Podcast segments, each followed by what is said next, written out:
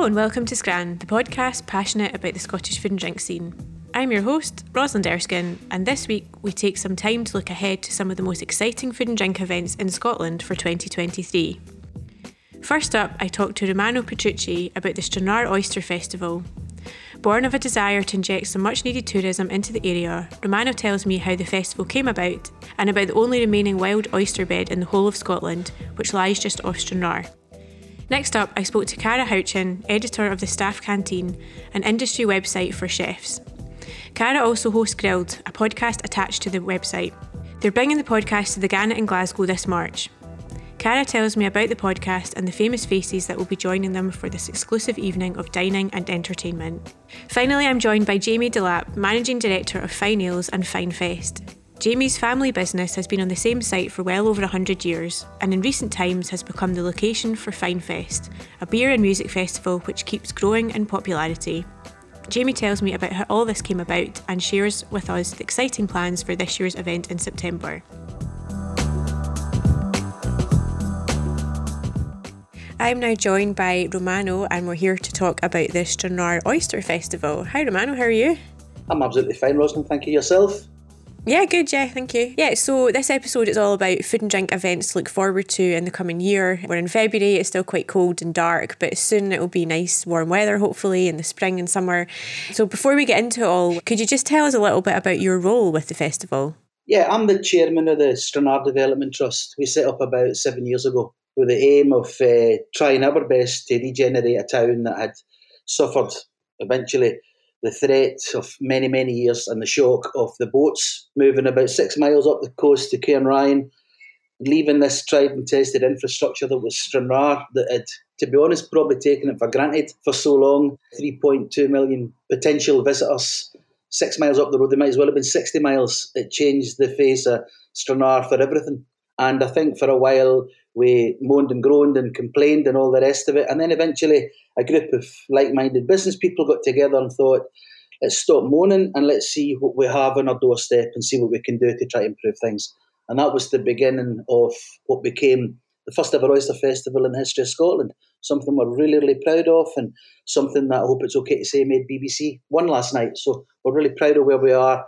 And this year will be our fifth festival, so we're very, very excited about it and we're hard at work even now with it. So, can you tell us a little bit about the BBC programme, just in case anyone's not seen it and wants to catch up? Yeah, it, it's it's called uh, Food Fest, and it's Colin Murray and Edith Bowman, and they were good enough to come down to last year's festival, and coupled in with showing us a lot about how sweets and milk are produced in Scotland. They spent a good whole entire day with us.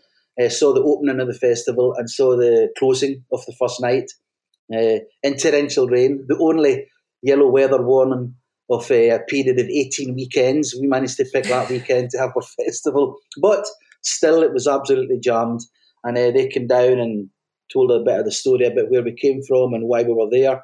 And uh, it was a real boost for us. And actually, I was speaking to my, the, the, my two staff who are uh, my two very best friends through all this as well now, uh, Alan and Alana last night, and just saying actually how very emotional I was to see it, it, there was something about it that said we've made it. That you know we're, we're a part of structure of the country.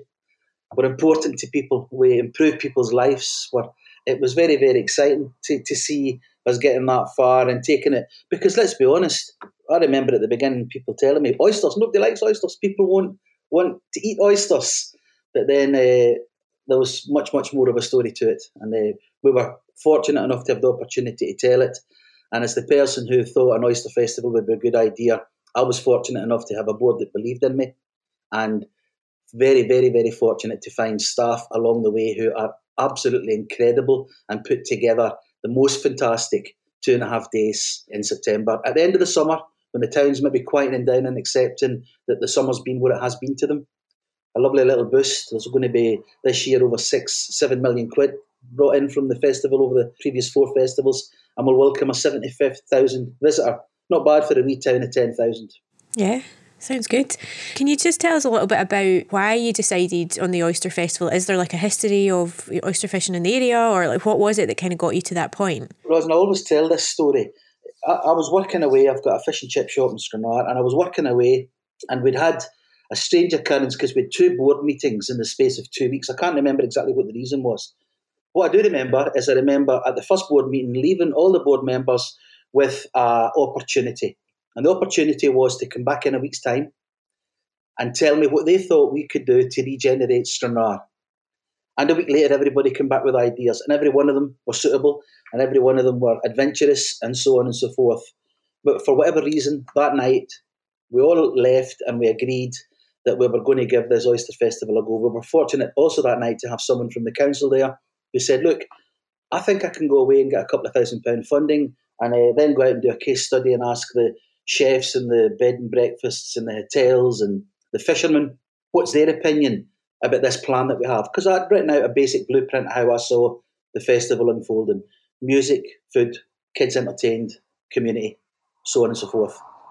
They went away, they found the funding, they did it, and they came back incredibly enthusiastic about the reaction of people.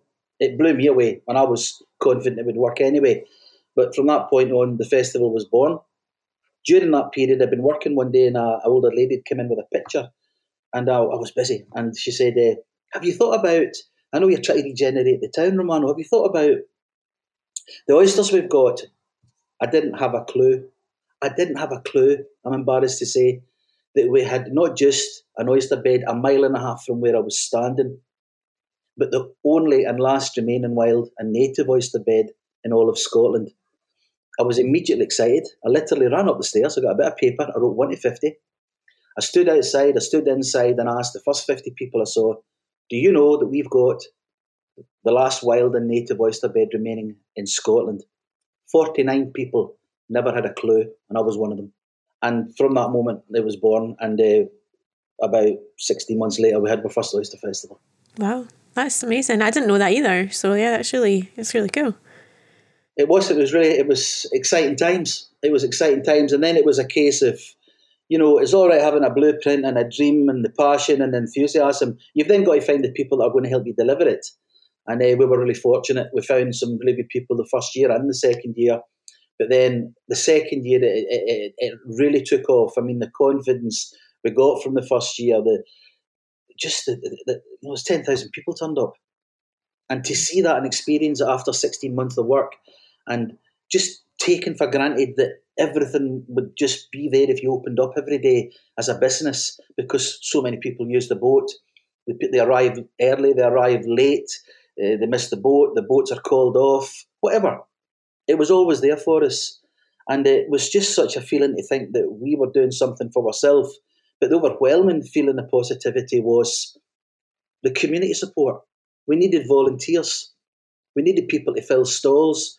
We needed people to play music. We needed folk to come along and sell us their produce. Uh, second year in particular, we had a marquee that was completely filled with local seafood produce uh, in particular. And it just kind of blows you away what you've got on your doorstep. And I think it creates a pride. I think a lot of people get a surprise at what there is on your doorstep.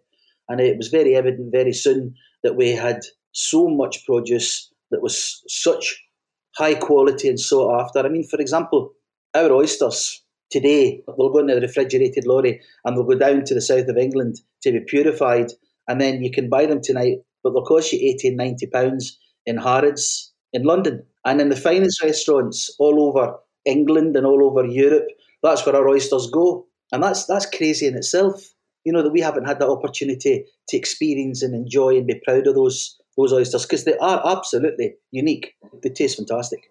What can people expect from this year's festival? Like, first of all, when is it? What, what are the dates? And then what, what can folk expect if they've never been before? So every year we have the festival over a Friday, Saturday, Sunday, kicking off at six o'clock on a Friday night, usually finishing about six, seven o'clock on the Sunday. Changed a few things last year. What is genu- genuinely bigger and better every year. And every single year for the last four, I've met with the staff after it and we've been really critical of ourselves. Although, you know, being honest, we, we get an economic impact report done and the agency that do it have went out the road to say we've never carried out an economic impact report on event an event where we've seen such positivity and such little negativity about what you're doing wrong. But we know we're doing things wrong and we certainly know we can do things better. If you haven't experienced the previous four, what I'll say this year is in previous years we've had a firework display to open it. This year we're very close to completing the possibility of having a firework display, but from two planes in the sky. Oh wow! It's really really exciting, but we're, we're, we're working on that. But we have a, an incredible music menu, really and truly. We've got some very talented musicians in the town. It's known locally. It's known in, in, in the Rhins and throughout the Dumfries and Galloway as the music town. And we have a couple of chaps, Royston and Alexander, who've put together a really incredible. Uh, it's a sympathetic kind of menu of music. You know, you start with your brass band, which is so so enjoyed, and you end up obviously later on in the Friday night with a bit of ska or whatever else. On the Sunday we have uh, some old time sailors come in, but music start to finish. So the music aspect of it and the entertainment marquee is fantastic. A lovely big bar for all the prosecco and wine and beer and whatever else you wish to enjoy. We have a really busy professional kitchen, and we always have celebrity chefs from Nick Nairn to Hardeep uh, last year we had Claudia McKenna. Uh, we're working on it this year. We feel as if we've got enough behind us that we're going to look at the possibility again of having more than one celebrity chef because we, we, we realise the last two years in particular that folk are coming a long way because they like the idea of the weekend. It's the food, it's the, the healthiness of it, it's the weekend away and all the rest of it. You can't get a bed for 25 miles anywhere even the small villages are jammed out. So it's something that we want to really add to. In the beginning, it was fine with a full kids' entertainment. Uh, they're out in the water, paddle boarding, they're silent disco dancing, they're being educated, and that will always be the way. And the final aspect of it, apart from everything else that goes on outside, which is weather permitting, is we have a stallholder marquee.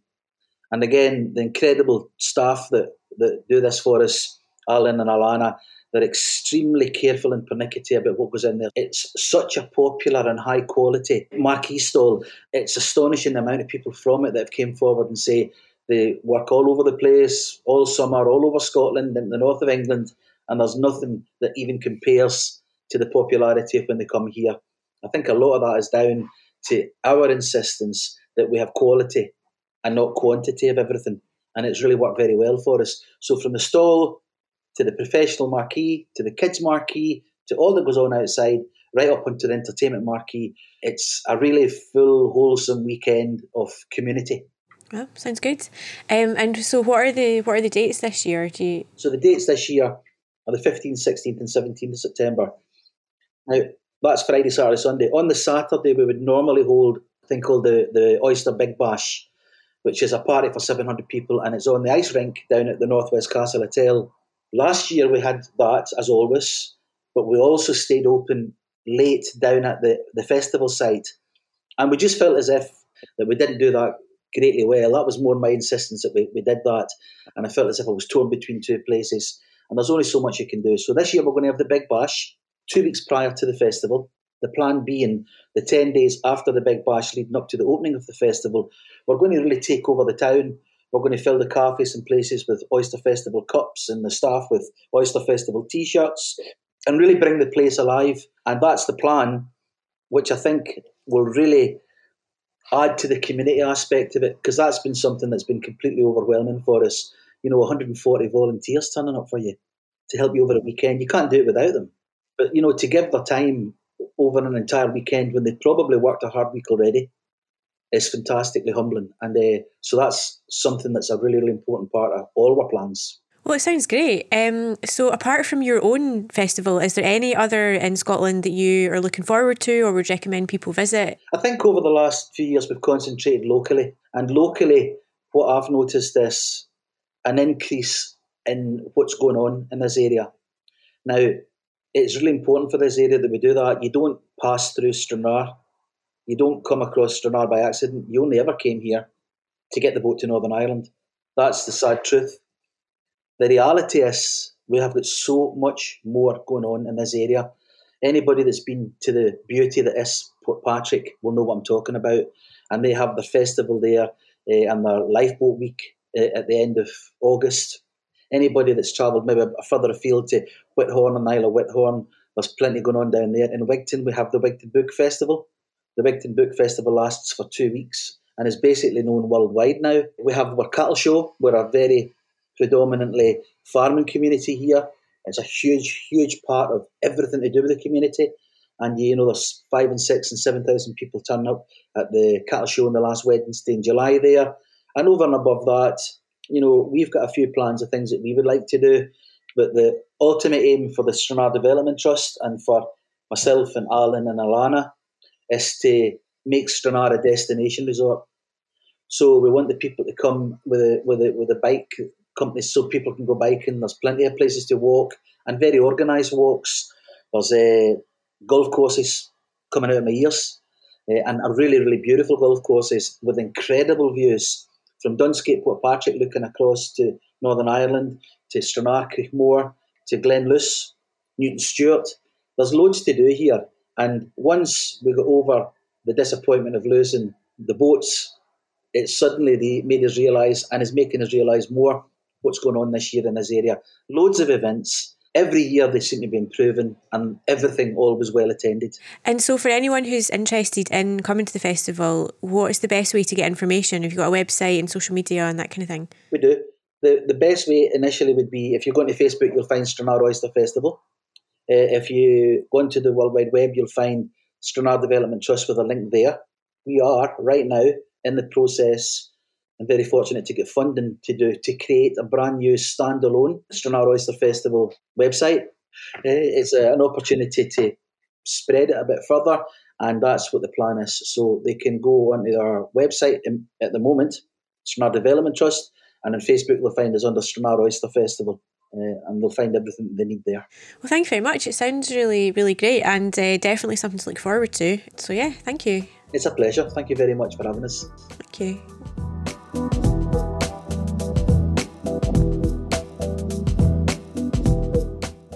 I'm now joined by Cara Houchen, who's the editor of Staff Canteen magazine and presenter on Grilled podcast. Hi, Cara, how are you? I'm good, thank you. How are you? Good, yeah, good. So we are discussing upcoming events, food and drink events in Scotland to look forward to. Um, but just before we get into what you're up to, could you just let me know a little bit about Staff Canteen and the Grilled podcast for anyone that doesn't already know? Yeah, of course. Um, so the Staff Canteen is a, a website uh, predominantly for chefs. It's about chefs and the hospitality industry. Um, I suppose you could say it's a kind of Facebook for the industry because it's like a networking site. Um, so anything you want to know about them, it's it tends to be on there. And Grilled is a podcast that kind of accidentally was created. Uh, I had initially been doing audio versions of our interviews because chefs are particularly quite time poor. So they could listen to those and engage with those that way. Um, and it just started to kind of snowball from there, really. Um, I had uh, um, an episode with couples, um, and I did a few of those. So there was a couple of you know they were either couples or they were like brothers and sisters or family in some way that were working in the industry and i really liked the dynamic of having more than just myself talking to somebody um, and having other people involved so then um, it kind of grew from initially my first co-host, which was Michael O'Hare from The Man Behind the Curtain, which is in Leeds. Um, people might know him from Great British Menu and stuff. They'll have seen him on the telly, and he is a lot of fun, very controversial, but also a, equally a very intelligent and uh, articulate man. So we started it, the co-host, with him, and it, I've stayed with that theme really. So Grilled now is I have a co-host who is a chef, and they pick their guests and they talk very openly about hospitality related topics, but also, you know, not hospitality, anything that's trending. They go in depth about food and ingredients that they love, but also restaurants and chefs that they also admire and look up to and wants to watch. So yeah, it's it's a lot of fun. We play some games which are completely unhospitality related. In particular, we've got um, Wheel of Truth, which is lots of random questions. They don't know what they're going to get until we spin the wheel, and they have to just be honest about it. So yeah, it's it's a lot of fun. If you haven't listened to it before and you're interested in chefs and food, it's uh, definitely one to go and have a listen to. Nice, sounds good. Sounds good fun. Um, but you are on the road soon, and you're coming up to Glasgow, um, which is what we're looking forward to. Um, so can you tell us a little bit about that? Yeah, so we often brainstorm about things that we can do to keep making the staff canteen and the podcast go forward. And uh, we said it wouldn't it be fun to do one live I've got to admit that I did steal the idea from Peter Crouch's podcast. I think they did one in his local Indian takeaway and it sounded like a lot of fun. So, yeah, we decided to do it at the Gannet in Glasgow. Uh, we're up there for ScotHot anyway, which is uh, why we chose to do our kind of, I suppose, pilot of the grilled live there. Um, and we know Peter McKenna from the Gannet very well, and he was up for doing that. So, yeah, essentially, it is what I've just described as the podcast, but um, we'll all be having dinner and drinking wine and chatting through everything alongside a restaurant full of people. So, I guess it's kind of an evening with, so to speak. And we've got some lovely, lovely guests. Uh, so obviously, the Gannets Peter is going to be going to be joining me on our kind of guest table. And then we've got um, Adam Handling, um, star Adam Handling from he's got a number of different restaurants within his group. We've got Hardeep Singh Kohli, so comedian presenter. Uh, he's done a Celebrity MasterChef as well, I believe. Nick Nairn as well. And then uh, we've got the actress uh, Caitriona Balfe, uh, hoping I've said that correctly, possibly not. They'll be joining us. Um, and then anyone lucky enough to get a ticket will be there as well. And so, um, for anyone that is joining, obviously you've mentioned you get a meal, but you know you'll be listening along to the conversation. Will there be audience participation? Yes, absolutely. We encourage audience participation. So there will be uh, you know uh, chances for people to ask questions directly to uh, the people that are joining me. So all of the guests will be open to, to questions. Um, and as i said with the podcast we normally do games. So i have a lot of fun games that we'll be playing alongside everything else. But yeah definitely encourage uh, audience participation. So it sounds like really good fun. And um, anyone that wants to go how will we, they go about getting tickets uh, so tickets are available from the Gannet, so you can either call them directly or email uh, email them. Uh, all of the information is on on their website. Um, I believe there are still a few tickets left, but it is very small and very intimate, so you have to be quick. Nice. Um, so we've got you've got that coming up, um, and you've said it's your pilot. So have you got if it goes quite well, are you planning on kind of taking the format on the road, or what are your plans kind of for the for the next year coming up? Yes. Uh, so we haven't announced it officially yet, but we are doing another one in Brighton later in the year. Later in the year. Um, so I mean, you couldn't get further from Glasgow if you tried. So we've gone the other end.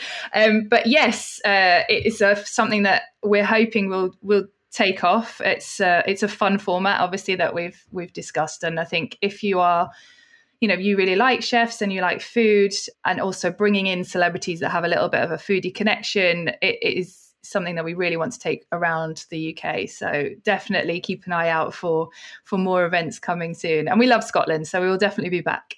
And is there any sort of dream chef that you've not yet interviewed that you would quite like to speak to? Oh I've actually been very lucky and I, I think most of them I think I've got to I really wanted to interview Gordon Ramsay. That was a lot of fun. He was great. Not not too much swearing and shouting on that one then. Do you know what? He's uh, definitely a character on TV and a very different in in person. He's definitely one that I was quite I don't know, nervous maybe because I was like, oh, I'm not sure how this is going to go. But he was uh, he was actually really really good good fun, really into it. But yeah, I think actually Marco Pierre White. I've never spoke to Marco Pierre White, so I would I'd like to have a, a chat with him. I think that would be an interesting one. But like I said, I'm I'm quite fortunate. I've met most of the people I suppose you would say as a celebrity chef. I've been quite lucky. Maybe Heston. I've not spoke to him before as well. Heston Blumenthal. He would be an interesting one. So. And so you're attending ScotHot this year, is that right? We are at, at ScotHot on the same day, so 8th and 9th. I don't know if that's something that people go to outside of the hospitality industry. Um, but if you do like your chefs, it's free to register for ScotHot. Um, it's on the 8th and the 9th. And we have, uh, again, I've got a great lineup of chefs who demo and answer questions. So if you want to meet uh, meet them, uh, then it's a it's a good place to go. People like Tom Kitchin there, and uh, Adam Handling's doing that as well, and Roy Brett. So yeah, lots lots going on there. So we're kind of doing a lot in those two days. It's going to be quite full on. well, thank you very much. It sounds great. And uh, we'll hopefully be there on the night. So we'll be in the audience asking questions. Yeah, no, thank you so much for having me on. It's been nice to talk about it, um, and we're we're very much looking forward to doing it in in Glasgow. We've got a bit of a soft spot for Glasgow. I love it there, so yeah, it should be a lot of fun. And for anyone who can't make it, we are going to be editing it into a podcast that will go out across all of the channels that you normally get your podcasts on if you listen to it. So uh, that's and you just need to search for Grilled by the Staff Canteen. Okay, well, thank you very much. Thank you.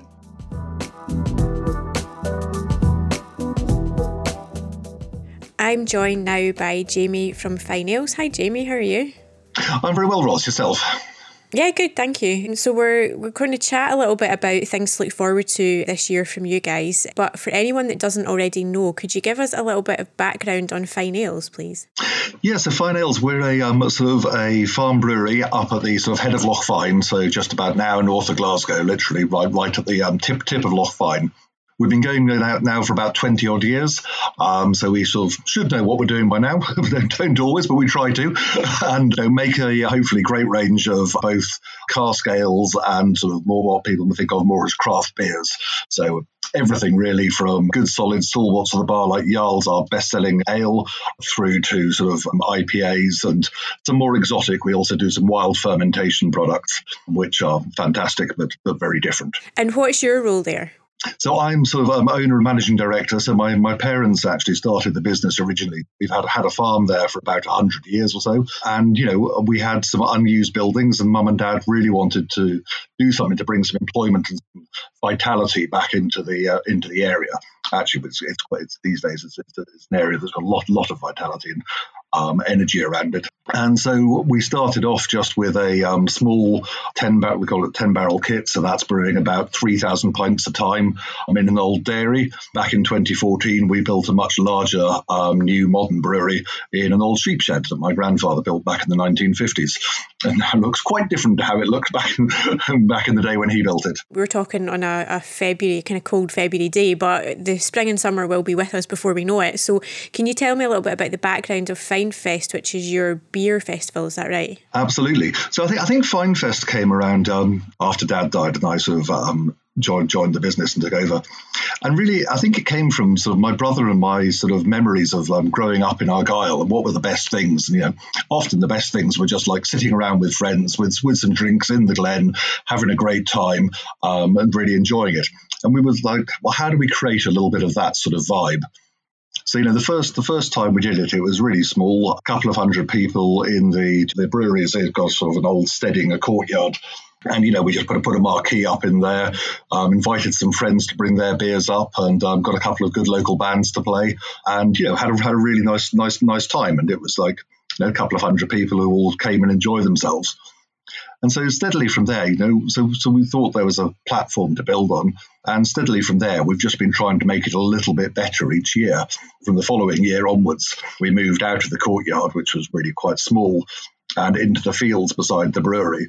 The, the, glen's really beautiful and attractive. Now we use one of the fields right at the sort of um, in the base of the glen, or in this glorious natural amphitheatre surrounded by the hills with the river running beside the festival site, and just a short stroll up to where the brewery is as well. And you know, for the last um, sort of five or six years, you know, we think we've sort of found our size and format. You know, we're a with about two and a half, three thousand people, and we tried to put on the best range of beers you could possibly put on in the UK, um, including bringing in beers from overseas.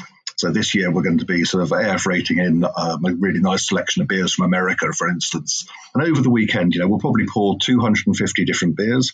You know, the beers are part of the festival, but it's only a part. You know, for us, beer sort of belongs at the middle of the table for everyone to have a good time with. So, you know, music's been an important component right from the beginning. And these days we have sort of um, three music stages. Mostly, you know, we're, we're trying to put on music that the people who enjoy what we're all about are going to love. So we, we put on, um, it's not big headline bands, but we try to put on a really good creative music program with bands that you've maybe not, not come across before and a combination of stuff that by the end of the night, you know, we want everyone up and dancing and um, having a really good time. Nice. And then um, you know, we try and put on the best range of independent food vendors we can find. And, you know, there should be something there to suit everyone's tastes and flavours. So you know that's that's the core of it, and then around that we organise some activities. Elaine, one of my team, does a, a, fantastic pub quiz on the Saturday. We have a lot of brewers um, from all over the country come to visit and be part of the festival. There's a lot of brewers talks on, and then we also have an old broken down bothy about an hour and a bit's walk up the glen. So we'll also do a walkers bar. So if people have um, had a wee bit to drink on the Friday night and um, need to clear their heads and get some exercise in, and then there's the opportunity to walk, walk for an hour or so up the glen, sit beside the river, hopefully enjoy the sunshine and enjoy a pint of beer and listen to a little bit more music up there as well. So it's you know it's a really nice, it's a varied weekend. Lots of families and children and dogs, and it's just a great little festival. It's got a very very different vibe. I'm glad you said dogs because I'm going to say you can. People obviously can't see me, but my dog is sitting right next to me, so it's nice to know that he could come too. I'm seeing. I'm very jealous. Mine, mine is shut in the room next door. so you mentioned this year there's going to be maybe some American beers. Is there anything else you can kind of tell us about what to expect from this year's festival? So I think you know. So last year we had a little foray into doing an opening night on the Thursday night, and that was a really really successful. I mean, it's quite nice. The sort of the Thursday night we're just opening one of one of the marquees or um, stretch tents um, and putting on some really nice music. So that, so that I think um, we're going to try and build on that for this year and do that a little bit better. We've really um, expanded our music budget for this year. So, um, you know, I think we've always, we've, music's always been an important component, but we wanted to really try and lift the level of what we're doing on music. Particularly, you know, we're pitching for sort of more what I'd call sort of you know, musicality stuff that's going to be a little bit different you've not heard before, but it's going to be lovely and really nice to listen to during the day as well as I said for the headliners in the evening, some people really get everyone up and dancing and um, enjoying themselves. So that that should be really good. I think we're going to try and improve what we offer for children this year. Um, you know, it's always been important to us. It's part of the whole what makes the festival great is you know it's a fair it's a, it's a small contained space and so lots of children can come and they can have a great time it's just a great environment for kids to relax and enjoy themselves while their parents are also having fun but we're going to try try and improve a little bit about sort of the kind of um, entertainment that we can put on for children, so they can they can they make sure that they really have a good time and enjoy themselves too. So yeah, all of that will be going on. The range of beers should be particularly good this year. All sort of early days, you know, we we all have to do this while we're running a brewery as well. So the plans all sort of slot into place steadily over the course of the year. And just for anyone that's never been before, you can camp and things as well. Okay, you can make a weekend out of it, or you can kind of drop by, you know, every day, or is that? Yeah. Yeah, it, it used to be sort of fairly fairly mixed. I have to say these days almost everybody seems seems to camp. So um, we have a sort of very very much a big campsite and an awful lot of camper vans. Camper vans seem to get ever ever more popular. So I'd say say the great majority of folk do do come and make a weekend of it. That's that's probably almost certainly the way the way to enjoy it it is best. But we do do sell Saturday day tickets as well. So if you just want to come up for the day on Saturday, enjoy it, listen to some tunes, maybe go to some brewers talks or take part in the pub quiz, whatever it is you'd like then you know that that also works really nicely as an option too. Where can people find out more information about this year's festival? Uh, so I think the best best thing to do is definitely you know our website's fynefest.com, and the main thing I'd say to people is if you if you're not sure about it, go and have a look at the gallery and browse through the pictures. The pictures really tell the story better than um, any set of words ever will do. You very quickly get a flavour for, for the sort of the beautiful setting that the festival's in, and the very relaxed, friendly vibe that um, you know. There's so many nice people that come because it really is. It, it's all about the people, and you know, the Fyne Fest is a bit unique, but really what makes it most unique is just what a great, great group of people we have who come and be part of it. And do you have a favourite element of the festival? A favourite element? I guess for me, I'm, I've, I've always loved the Walkers Bar. It was something I started doing about um, about the fifth or sixth one, just as a little sort of um, addition to go on the go on the side and it's just sort of grown legs. And now these days, I think we probably get a thousand or fifteen hundred people walk up to it each year, um, and it's just you know it's the main festival. It's got this sort of great vibe. It's got a great energy and hubbub around it. So just that opportunity on the Saturday afternoon to go for a nice walk through Glen Fyne, which is absolutely beautiful, and then sit beside the river and enjoy a bit of peace and quiet, chat with your friends, and then stroll back down the way. That that for me is my, my, my favourite bit of the weekend. I think. Yeah, I can just imagine. It, it is a brilliant weekend. Um, you know, ticket sales before Christmas were um, well ahead of what we've sold in any previous year, and um, you know we're not we're not making any, any more tickets available. We, we have our size that keeps it small and friendly, where you know we're where it just works for everybody. So um, you know, tickets are selling briskly, so hopefully people crack on and buy them. But you know, hopefully we'll be able to welcome everyone and make sure they come and enjoy it. And we also have a very nice glamping option. So if you if you're not a camper and you don't have a camper van, we have a glamping option so you can have arrive and have a nicely put up bell tent or yurt for you with all your beds made up. And we do run um, buses and transport in and out of Glasgow and to all the localing and surrounding villages as well. So if people want to book a B&B slot or a hotel place and um, need a comfortable bed and a hot shower, well, we have hot showers on site, but um, there's that as an option as well. Yeah, I was going to say the glamping option sounds a bit more up my street. I'm not a camper. yeah, it's lovely. They, they make them look really nice. Yeah, nice, comfortable bed. As I say, we've got plenty of hot showers on site, so um, hopefully, well, maybe maybe we'll tempt you up to come to do that. Bring come and bring the dog, and um, we'll get, have a nice little yurt. And promise you, you'll have a really really good weekend. You'll love it. Yeah, no, it looks great. I've never been, but my colleague Sean used to go, and so he's always said it was great. So yeah, I'll need to need to look into it. But um, what else have you got planned this year? Have you got any new beers coming out, or what's what's the latest for Fyne Ales? Yeah, no, fine, fine, Fyne Ales. You know, we're always we're always on the development plan, and we're always looking to see what's going to be exciting, what's going to be interesting. One of our big things this year is um, our mixtape project. So this is something we introduced about um, about a year ago, um, which is like a sort of series of sort of seasonal IPAs playing on different combinations of hops. So we know we're really looking to develop that. So in fact, this year at Fyne Fest, one of the marquees will be the Mixtape Lounge, which is obviously playing both to our musical connotations at Fyne Fest and also this sort of mixture of hops that we're putting in to create a series of different IPAs. So we're seeing if we can't develop an idea to roll that out with sort of um, pubs which really feature music as part of their offering as well. So we're still sort of developing the idea, but you know certainly the mixtape series of beers is a series that we're going to be really developing, and it'll definitely be happening at Fyne Fest. But we're also looking to see whether we can't bring that out, that sort of combination of um, hops and music to outdoor pubs around the country as well. That sounds really interesting. Should be, hopefully, yeah. Should be, should, should work well, I'm hoping. well, thank you very much for your time, and I look forward to hopefully going to Fyne Festival this yeah. year. And yeah, it sounds great. So thank you very much for letting us know about it. Excellent. Yeah, I mean, obviously, if you're ever coming up to the area, we've got we've got a really nice tap room on site as well. So welcome people right the way throughout the year, not just at Fyne Fest. So if you're coming past at all, come come and say hello. We're always open for visitors. Thank you very much. Brilliant. Thank you very much for your time. Thanks to my guests on this episode, and thanks to you too for listening. Please remember to rate, review, and subscribe so you never miss an episode of Scran. Scran is a Laudable podcast. that's co produced and hosted by me, Rosalind Erskine, and co produced, edited, and mixed by Kelly Crichton.